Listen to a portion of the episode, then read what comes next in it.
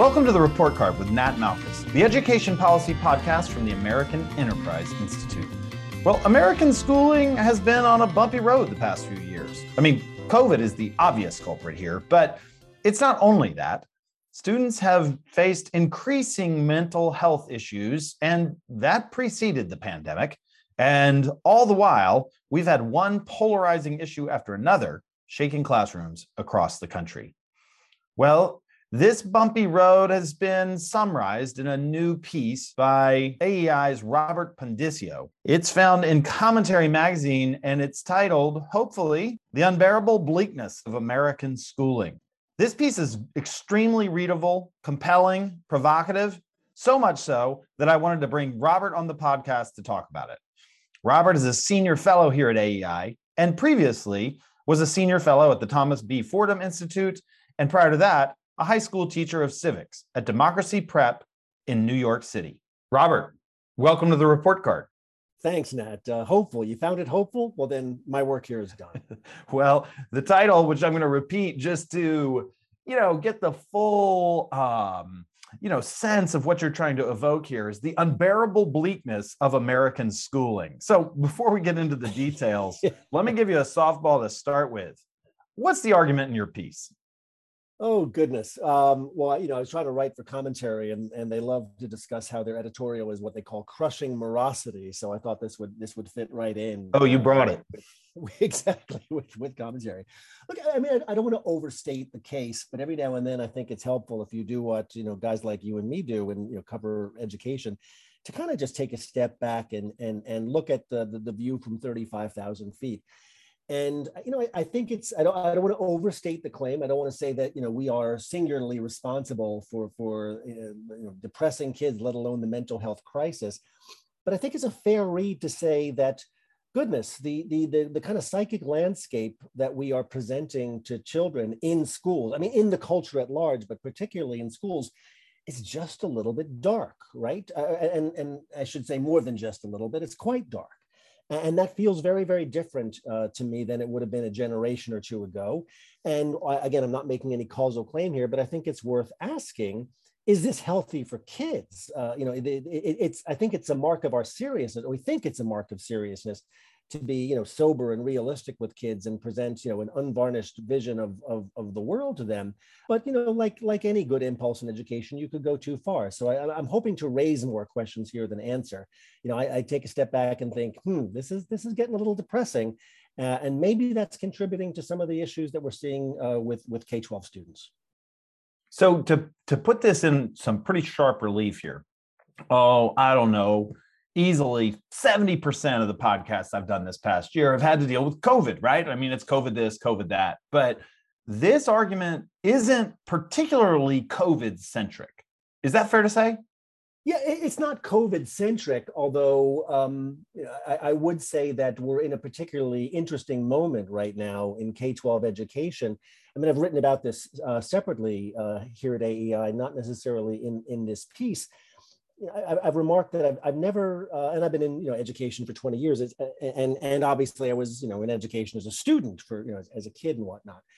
It, it, feels to me, and you tell me if you disagree, um, that that that our relationship with K-12 education and public education seems like it's just in play in a way that it never has been, certainly in my career and lifetime. Is that due to COVID? Well, I'm sure that's part of it. Um, you know, as I've, as I've written elsewhere, you know, one, one of the kind of the, the, the, social contracts that we have with education is that schools are there and reliable and open and predictable. As parents, I'm sure you know this is true. We, we kind of, you know, it, schools dictate the rhythms of our family life for two years that has been been not true. So you know that that causes some some disruption. And then we've seen the familiar issues of you know masking and anti-masking and critical race theory and, and on and on. It, it just seems like there's there's kind of a discontent at, at loose in the land. It almost doesn't matter um, what the cause of it is but you know our relationship which for generations has been quite solid with with public education just feels a, a little bit less than that now yeah, it certainly gets to it. So let me draw out a couple of pieces uh, here, and, and there's a couple of, uh, of places in the article where you sort of look at some old guys and what they would have done and uh, experienced, in contrast to like our current generation of students. the first old old guy in what is a beautifully written and captivating introduction. I'll, I'll just uh, tip my hat here. Uh, that's you. You're the fo- first old guy, Robert. Yeah. Uh, you make a contrast Ouch. right in the introduction, um, and, and and with too many rich details to to, to share at once. And I, am going to again say to listeners, read the piece. Takes you 15 minutes. Well worth it. Love it or hate it. it, it it's worth the read. But uh, Robert, from your sort of contrasting your own experience from what you're seeing today, can, can you uh, paint that picture briefly? Yeah, sure. I mean, you know, um, I'm giving 60 a good hard shove. So I was a kid of the late 60s, early 70s. Uh, those were my years in school.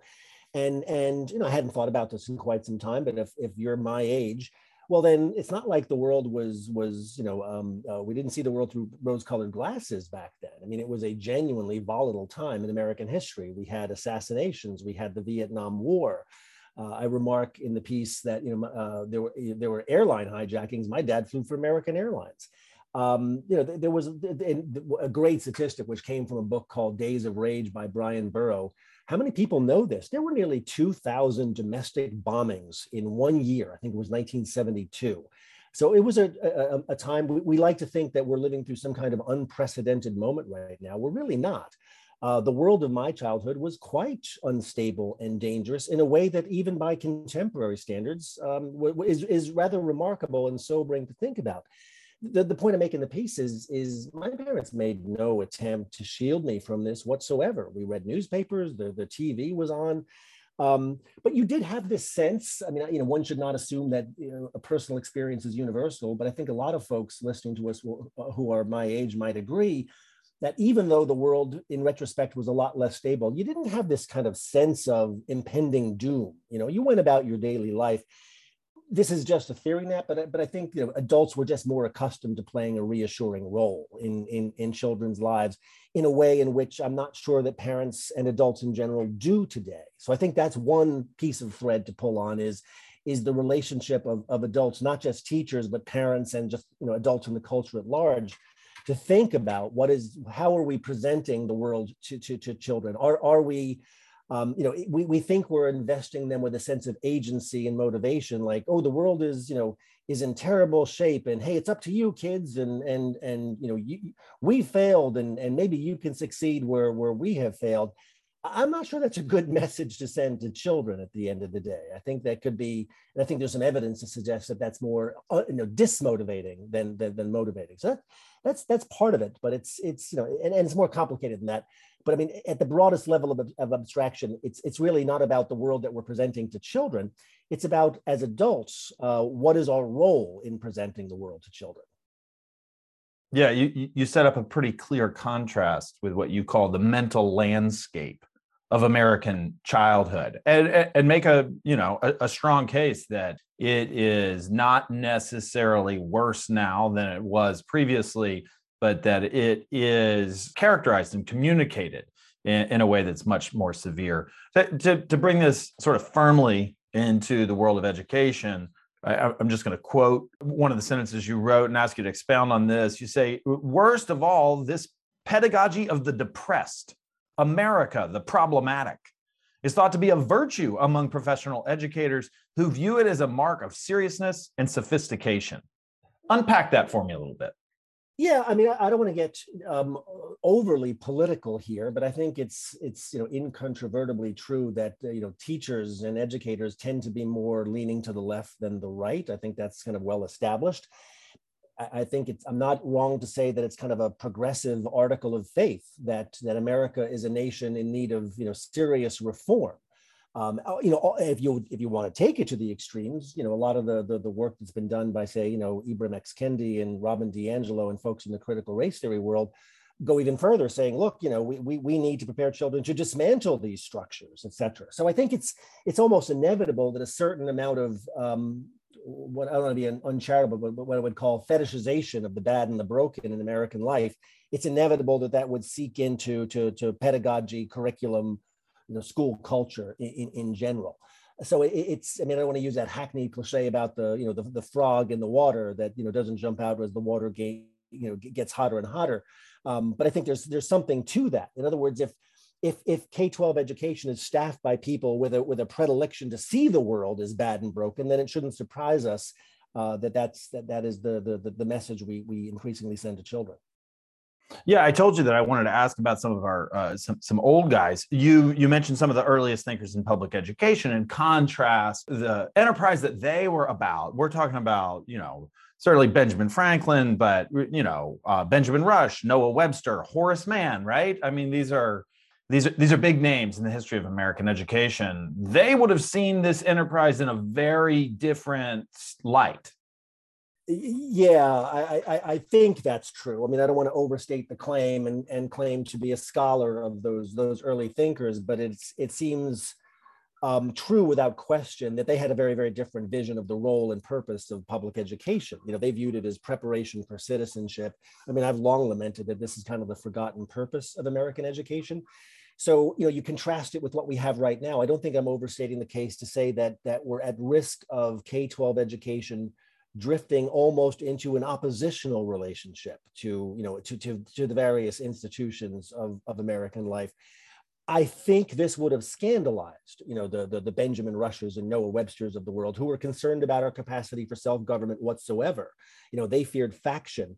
I, I quote extensively my kind of hero and, and friend E.D. Hirsch Jr., who in his book, uh, Making of Americans, uh, described, I don't have the quote in front of me, but this kind of uneasy theme that runs through the writings of those, those early thinkers about education who were just deeply concerned with faction and deeply concerned about our ability. Um, you know, the, the, the, old saw about Benjamin Franklin saying, what, what shall we have, doctor? And, he and he says, you know, republic, madam, if you can keep it. The reason that quote resonates down through the ages is because of the awareness that, that it's historically likely that we will not keep it. You know, that, that republics, democratic republics are a historical long shot. They tend not to end well. And, and those early thinkers about education were quite aware that this required a different kind of person. You know, what, what Benjamin Rush, I believe, called a Republican machine, you know, a small r Republican machine, meaning men and women of virtue, uh, well, I, in fairness, they meant men back then, but men of virtue who would be capable of, of, of keeping the republic. And, and that just, again, I called it the forgotten purpose of public education, but, uh, but, but it's, it's, it's worse than that. I mean, now we almost are, again, drifting into an oppositional relationship where we're questioning the efficacy of these things as opposed to preparing ourselves for, you know, maintaining and improving them. So I, am about to ask about action civics, but before we get there, I want to sort of you know put a, a, flag in the ground about what you're not saying mm-hmm. because in our polarized environment it's very easy to just dismiss someone's argument as saying well you know he wants to paper over the errors in america's history and create uninformed patriots yeah. that are not patriots at all and so forth um, so let me give you a chance about just what are you not saying here? What do you want to fence off from folks who would say, well, you know, this is just a broadside against progressive educators? Yeah, no, you know, I, I, I say in the piece that you have to walk a fine line here. I mean, there's there is no question. Um, and, and look, I'm going to harken back to my own uh, experience of, of, of school and just childhood in the American 60s and, and, and 70s. Uh, no attempt was made to, to insulate children that I'm aware of, um, you know, from, from the, the, the harder facts of, of, of American life. Uh, I mean, this is, I think, a bit of a facile criticism right now that, oh, you know, you're just kind of sentimentalizing, um, you know, an era that that um, that that was unequitable and and you know, sentimental sentimentality for a time that never was. So, I mean, you you really do have to walk that line very very carefully. Uh, that's not my viewpoint. I don't. I, am not suggesting at all that that that educate. Look, it would not be education if we did not, um, you know, have a clear-eyed view um, of, of, of, of, history in our country, for example. I mean, I've, look, I've said this for years in, in a different context uh, in my role as a civic educator that, you know, you could have a, make a pretty good course in, in civics or history by starting on day one with, you know, a reading of the preamble of the Constitution and that, that lovely language about uh, the need to quote, you know, build a more perfect union, and and spend 180 days looking at where we have succeeded, where we have fallen short, and and where we're we're still striving. So I mean, it, it's simply just facile to say that it should be one or the other. Um, you know, you're not a well-educated person. Uh, if I mean, yes, I think we are. We owe it to our children to invest them in their community and country, to endow them with a responsible sense of patriotism. Uh, but that's almost become a dirty word, you know, in, in contemporary usage. We think of it as, you know, as, as a proxy for jingoism or nationalism. It's not that whatsoever. It's, you know, uh, as, as a friend of mine says, you know, you, you need to love something before you can improve it or be motivated to improve it. Um, so if we are not investing children you know, with a sense of optimism, with a sense of hopefulness, in a then then that that that that bad and broken becomes nihilism. You know, there's no there's no incentive to want to improve anything because it's just it, why bother? It's just too it's just too hard.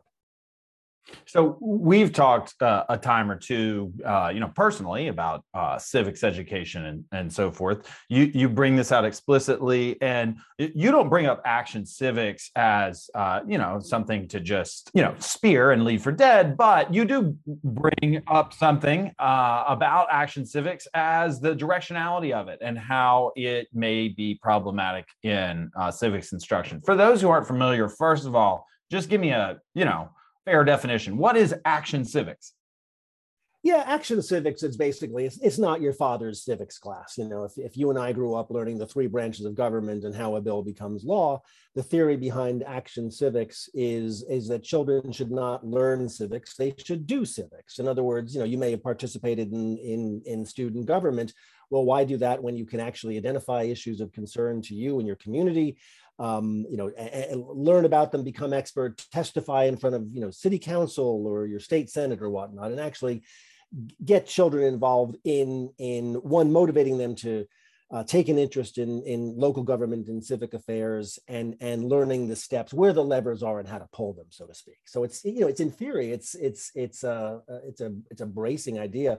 Look, I've taught it, honestly, at Democracy Prep um, the students that I worked with, their senior their, their senior project was what we called a change the world project. It, we didn't call it action civics, but that's exactly what it was. They would identify uh, a problem that they were invested in solving. They would become expert on it.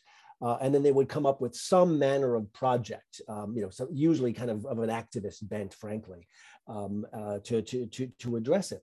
So I, am not, you know, making a blind condemnation of, of action civics, but what I am suggesting is if we're not careful, it's what I said earlier, it's it's a, an exclusive focus on the bad and the broken. If your view of civics is is all is everything is a problem and I need to fix it, well, you know, where is the room for for optimism, for gratitude? If you know, what's the motivation to want to fix it? If if if your civic education is just a nonstop parade of horribles, so to speak. The the other, I mean, this is gets beyond the scope of the piece that I wrote the commentary, but I think it's it's also important to note. And, and I don't want to, want to be unkind. I don't want to be unkind to my former students at, at Democracy Prep, but but it was a little bit sobering as a teacher how um, sometimes they were just simply unprepared um, to, to, to really put their ideas into action because they did not have the knowledge base. Uh, you know, I, I, told this story uh, the other day uh, to, to um, a group at Harvard um, for, for a seminar up there. I described a, a, a, project that one of my students did where he organized a die-in in front of the local police precinct in Harlem to protest police violence my project in my class, I want because I do policy, I wanted them to take, you know, their their activist impulse. Okay, you've learned a lot about this issue. Now write a policy brief. Now let's come up with some other an advocacy lever to pull. And it was just kind of stunning how unprepared the students were to do that. In, in the instance of this one young man, he literally couldn't, didn't know, well, what level of government should I pitch this to, you know, federal, state, local, even though he was dealing with the NYPD. It's like the name was, was, was, was on the side of the car.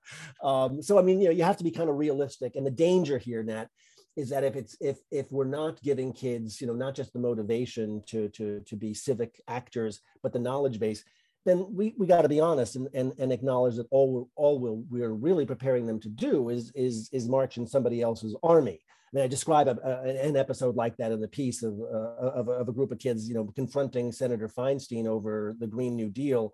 And when she didn't play her assigned role of saying, oh, thank you, kids, isn't that wonderful? I appreciate your, when she pushed back hard, they were completely unprepared. It became obvious they just knew nothing about the subject uh, that they were there to lobby her about. So, one of the questions I have jotted down here goes back a little bit to this mental picture, but also the the the ways we uh, or, or, or these flavors of educational practice. How much of these phenomenons are educational in nature? Uh, how much of them are just more broadly cultural? And does it matter? Yeah, it, it, matters a lot, and here's why I think it matters. And again, I want to be careful. I don't want to overstate the claim here, but there's there's an interesting body of work uh, by a, a, professor of psychology. I believe he's at the University of Pennsylvania, named Martin Seligman, um, who has written about positive psychology for a very, very long time. And I'm, I'm not expert on his work, but I'll summarize it, you know, as briefly as I can.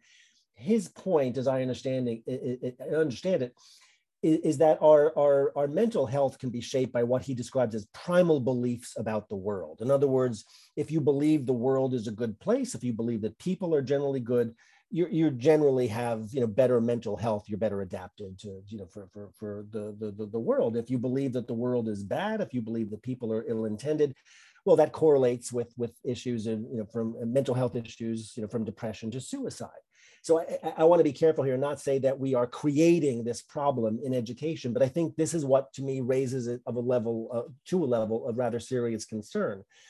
If American childhood is, is becoming unnecessarily dark, if we are shaping those primal beliefs of children, well, then maybe we are contributing to, to, to mental health problems. So this is this is what I said earlier. Like as adults, um, you know, we, we have an obligation to children, whether we're parents or teachers or, or just, you know, concerned uh, members of the community, uh, to, to, to play a different role in children's lives. You know, yes, kids, the world can be, you know, a dangerous and unstable place, but, you know, adults are in charge and we're competent and, and you're going to be okay.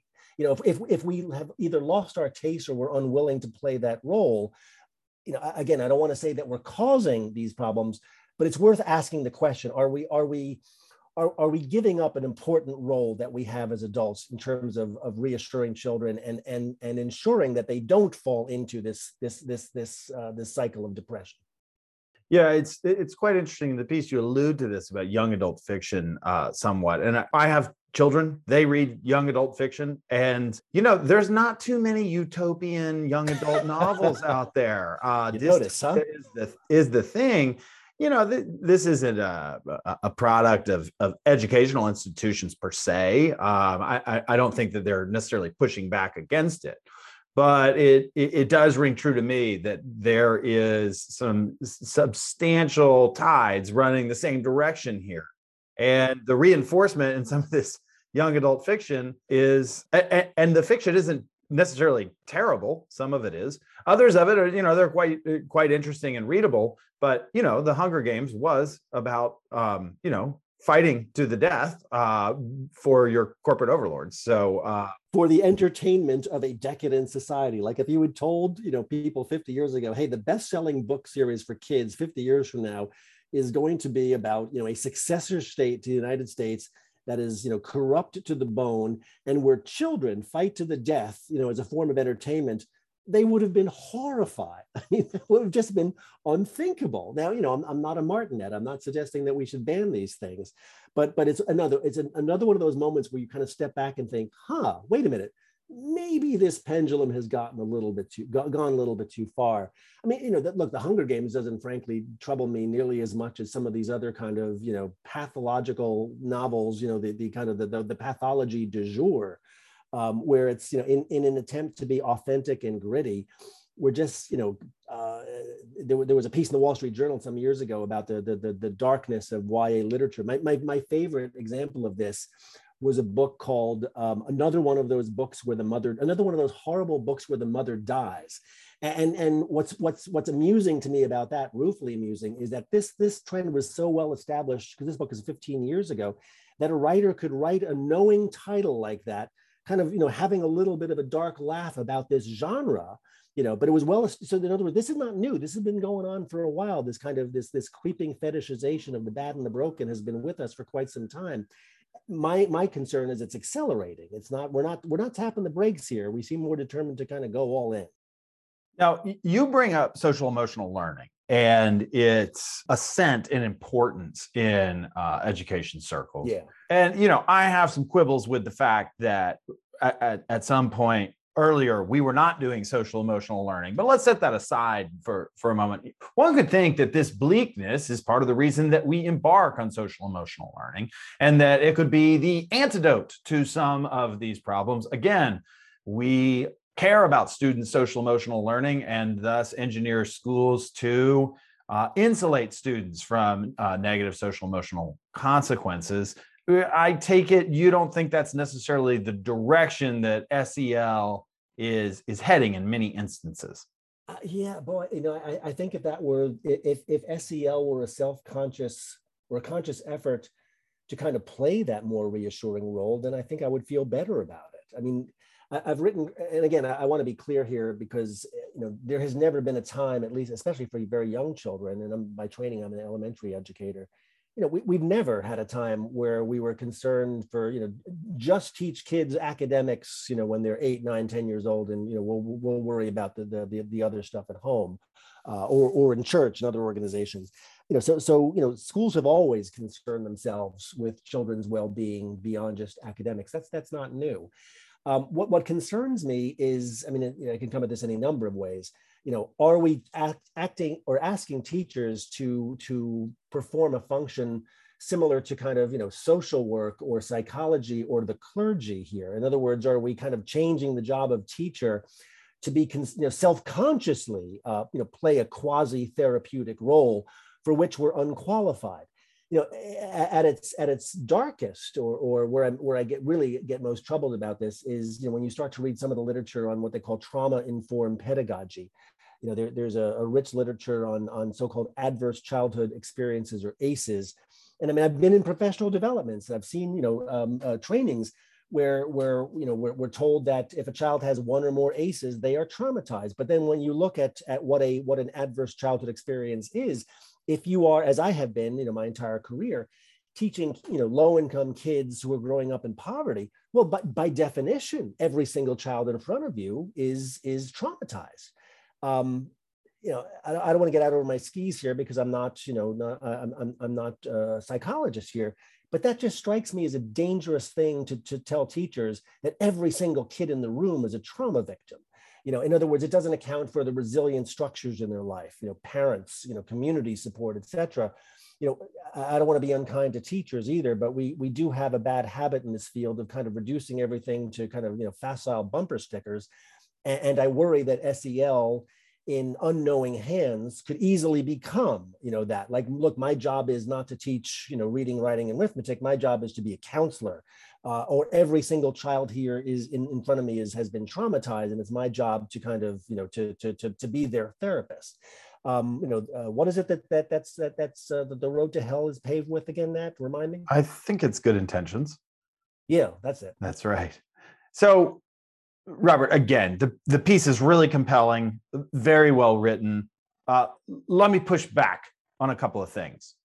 So I, I think it's hard to argue that the currents and trends that you've identified here are illegitimate or non-existent. I don't believe that at all. My question is, how deep has this penetrated? And that's an important question for parents, right? To what degree has these sort of uh, bleak tides really overtaken schooling? And I, you know, schools are generally pretty small c conservative institutions right? If if they were easy to change we'd have made a lot more progress in the past 20 years on academic achievement or other things we've been doing. So um, you know is there any solace in in the fact that you know perhaps these uh, tides that are sort of uh, elitist or quite visible on twitter aren't necessarily getting deep into the lifeblood of schools yeah, you know, I, I think um, with respect, the, the, the better question might be to what degree is school a main driver of this? To what school is uh, to what degree is school merely a reflection of it? I mean, you know, my, my concern is about the broader culture at large. It's about, you know, um, habits of parenting. It's about, you know, the, our media and entertainment culture. It's about social media and, and the effect on children when they're walking around with, you know, a phone in their pocket and they're, you know, and, and they're, you know gauging the, their place in the world through the kind of you know the, the the environment that they see on on social media. Um, you know so our schools uh, i guess this at, at the the broadest level or, or at the highest level of abstraction this is kind of my you know my, my big question. To what degree are we kind of leaning into this? And to what degree do we have an obligation or feel a need to, to counter program it? Um, i mean again putting on my my my civic education hat I've long thought that the most valuable thing that we can do as educators for children is, is to get them or, or, or give them a sense of, of buy-in Um, I mean, I, you know, I gave a talk once where I said, uh, Here, here's my idea of accountability. At the end of a, a kid's K-12 education, you ask them the question, "Are you in?" Meaning, is there has have you seen something in the last 13 years that you were excited about doing? Whether it's going to college, whether it's you know uh, enlisting in the military, whether it's going into the world of work. Is, is there some reason you know for you to get out of bed tomorrow morning and get on with it? Um, I mean, we haven't talked about this, but the real inspiration for this piece, Nat, was was our AEI colleague Yuval Levin, who wrote a sensational essay uh, for the Dispatch a couple of months ago, um, which it defies easy summarization. Um, but it was about uh, what he called, I think, disordered passivity that we're used to social dysfunction as being an excess of passions. But now what we're seeing among young people is that kind of failure to launch thing. You know, in other words, there's just nothing that's inspiring them. They're they're they're on the couch and they're going to stay there. That's a real threat. That should depress us. Um, if if kids leave us at the end of you know their K through 12 education and they're not bought into something, if they're not excited to get on with something, um, you know, if they're going to spend the next 10 years on mom's couch to use the cliche playing video games because nothing out there is appealing to them, um, I, I can't think of a more profound failure. So, Robert, I, I've said a couple of times this is stiff stuff, but you know, sometimes you just got to pour them and knock them back. So I'm going to ask one more kind of tough question. Uh, I'm going to give a, a, quote towards the end here. Uh, you write in the final analysis American education needs nothing as badly as a reset, a rethinking of the social contract between teachers, parents, and other stakeholders in schools. Education's highest object is to nourish the soul and inspire human flourishing, not be a hobby horse for either ambitious technocrats or social justice activism. My question on that is given the way politics are heading, how likely are we to see a reset? That's a great question, and and it's one that um, I'm thinking about doing some some thinking and writing about. So maybe uh, the next time I come on your podcast, we can I'll, I'll have something a, a, more cogent or coherent answer. Um, look, you know, is it possible to do it on a grand scale? I don't know. Uh, I, I don't want to pretend to be more optimistic than I am. On the other hand, um, I'm rather intrigued and heartened by the degree to which a number of, uh, you know, whether it's parents organized or just independently, are just not waiting for us to answer that question. They're acting on their own. I mean, you've seen the data as much as I have of the, num- the number of folks who are embracing homeschooling and, and learning pods and, you know, cl- classical uh, uh, schools here and there. Um, so, so you know, I don't want to overstate the case. I mean, I think that you know most kids will end up going to uh, zone public schools for the foreseeable future. But, but you know, what I describe as green shoots are springing up that are kind of encouraging. And and and if we can't answer this as as thinkers and policymakers, parents are not waiting for us to give us to give them their permission or ideas. They're they're acting now. Can I can I draw a straight line from this phenomenon that I'm describing, the, this pedagogy of the depressed, and and parents you know, saying, yeah, I want something else. No, no, I can't. Uh, but it does feel like, you know, going back to where we started, that the relationship that Americans have to their traditional public schools feels a little bit in play. And because they have the opportunity, uh, and maybe what maybe back to COVID, maybe it's because they're discontented with what they've seen coming into their living rooms via Zoom for the last two years. Um, they're just kind of, you know, they're they're just taking the reins. Uh, so there's been a lot of interesting momentum among parent groups to just say, no, we're we're, we're taking the wheel now. Um, and I think that's a good thing. Well, I mean, one thing that we are seeing now that we're not used to seeing is that in polls about what's what's important in this political race and what's the biggest issue issue you you are concerned about? Education has risen huh? to the top. We're we're not very used to that. Usually doesn't sway elections usually doesn't get top billing. It is now.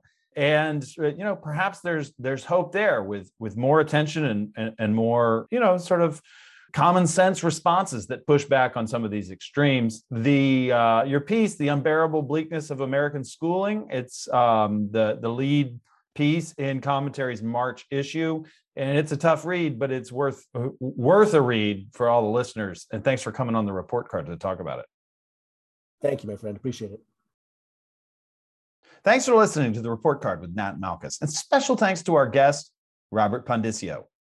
We'll link to Robert's essay from the March issue of Commentary Magazine in the show notes. As always, thanks to our producer, Wesley Armstrong. He makes this podcast possible.